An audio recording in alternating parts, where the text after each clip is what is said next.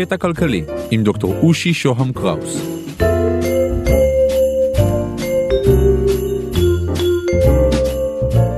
קטע כלכלי, פרק 17, מהאיום האיראני לאתרי הדירוג באינטרנט, חלק ג', כסף, מוניטין.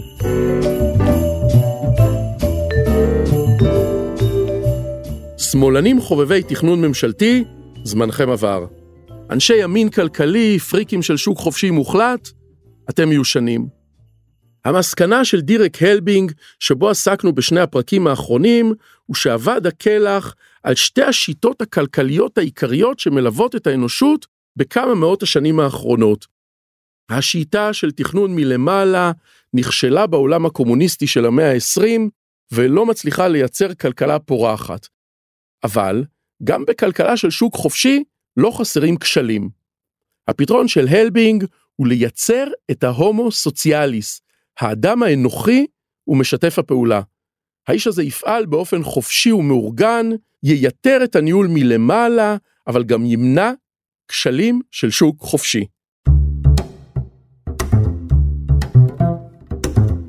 שלום, כאן דוקטור רושי שוהם קראוס, ואנחנו מנסים היום לייצר טיפוס התנהגות אנושי מורכב ומעניין.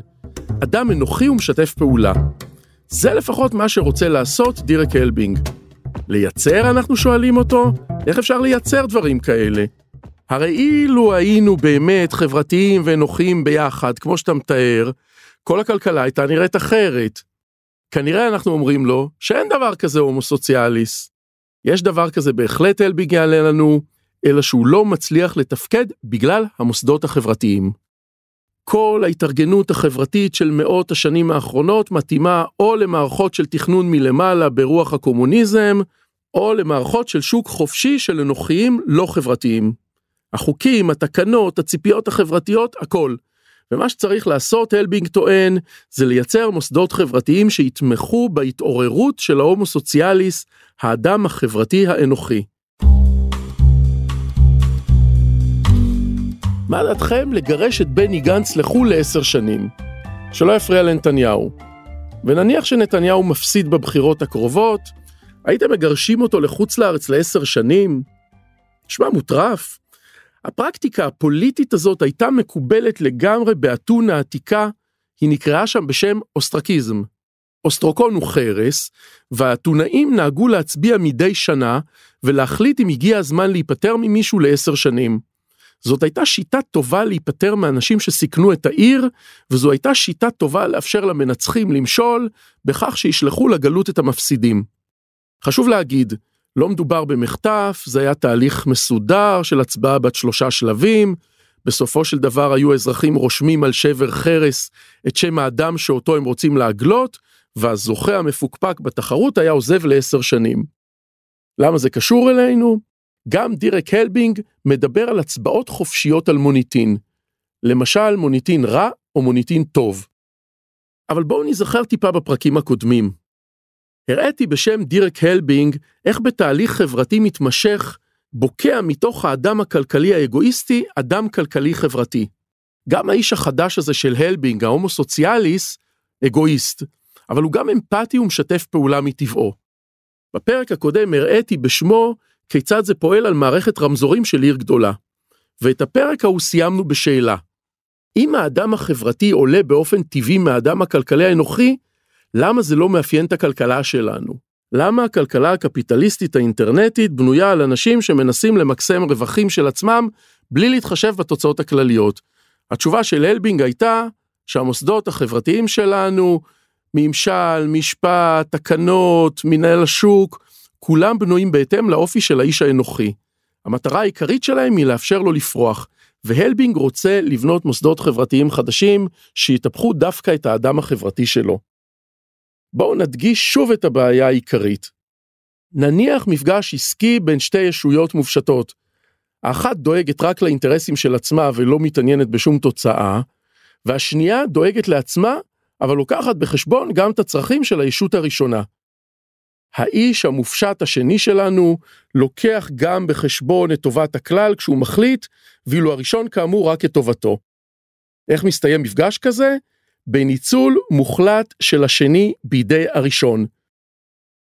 ולכן המטרה של המוסדות החברתיים שהלבינג מציע, היא בראש ובראשונה להגן על האדם החברתי בתוך המפגש עם האדם האנוכי והמנצל, וגם לאפשר לאנשים החברתיים האמפתיים לפרוח ולהדביק בחברתיות שלהם את כל החברה. לצורך כך הלבינג מציע כמה מערכות. הראשונה שבהן קיימת בעולם האינטרנטי, והיא מערכת של הצבעה חברתית כללית על מוניטין והתנהגות של יחידים. ההצעה השנייה מדברת על יצירת כסף אישי תלוי מוניטין.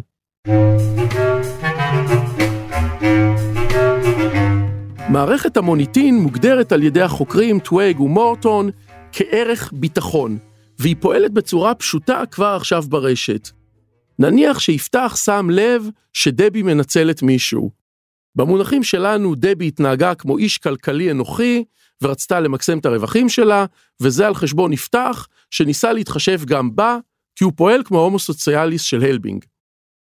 יפתח מפרסם פוסט בפייסבוק, או הצהרה כלשהי, או מנקד את ההתנהגות של דבי במקום מיועד בפלטפורמה מסוימת. בעצם, יפתח מפיץ את הסיפור על דבי. אדם שלישי, נורית למשל, שומעת על זה ולא מוכנה לעשות עסקים עם דבי. מדד הביטחון. כמה אפשר לבטוח בדבי, יורד, ודבי, אם לא תשנה את ההתנהלות שלה, תצא מהמשחק. ומכאן, כדי שדבי תצליח למקסם את הרווחים שלה, זוכרים, היא לא השתנתה, היא עדיין אנוכית, היא צריכה לשחק משחק הוגן ולשקם את מדד האמון בה. עד כאן תיאור מופשט של מערכות מקובלות מאוד ברשת, גם אם לא באופן ממוסד.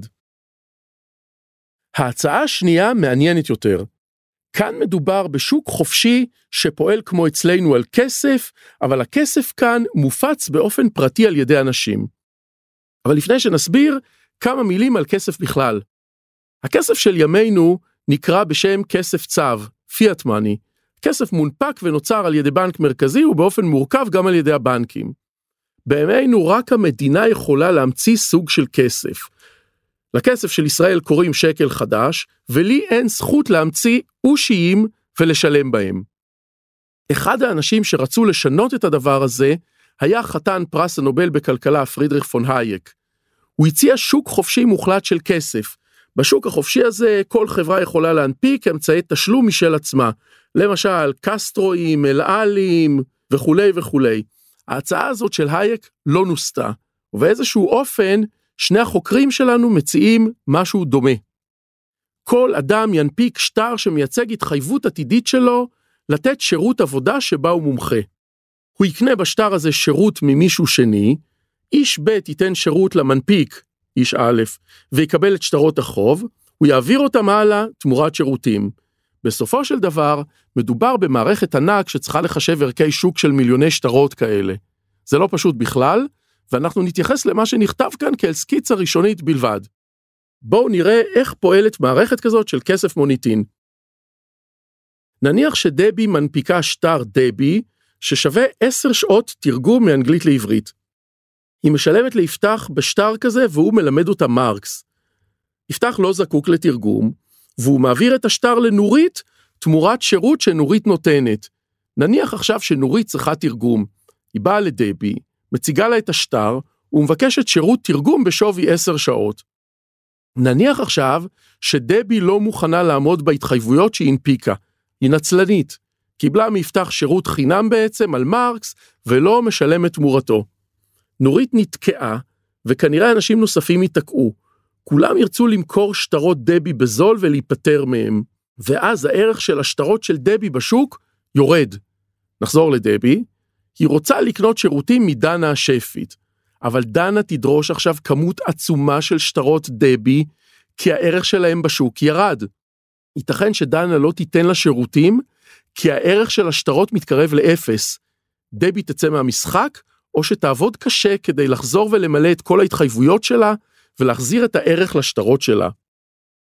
והנה, דבי זכתה בסדרת חינוך שתחייב אותה להיות חברתית ומשתפת פעולה, גם אם במהות שלה היא נשארת אנוכית ונצלנית. וכאן סיימנו. התחלנו לפני שני פרקים, פרק 15, בטרגדיה של נחלת הכלל, שמאופיינת בכך שחלק מאיתנו מסרבים לשתף פעולה בהתחשבות בסביבה, ואנחנו מסיימים בהתחלות של פתרון. נתראה בפרקים הבאים.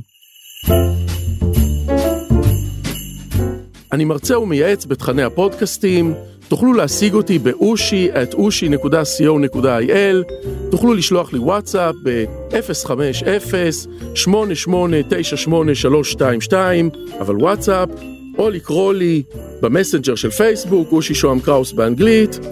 תודה לקווין מקלוד על המוזיקה, תודה לרון טוביה, עורך הפודקאסטים של גלובס.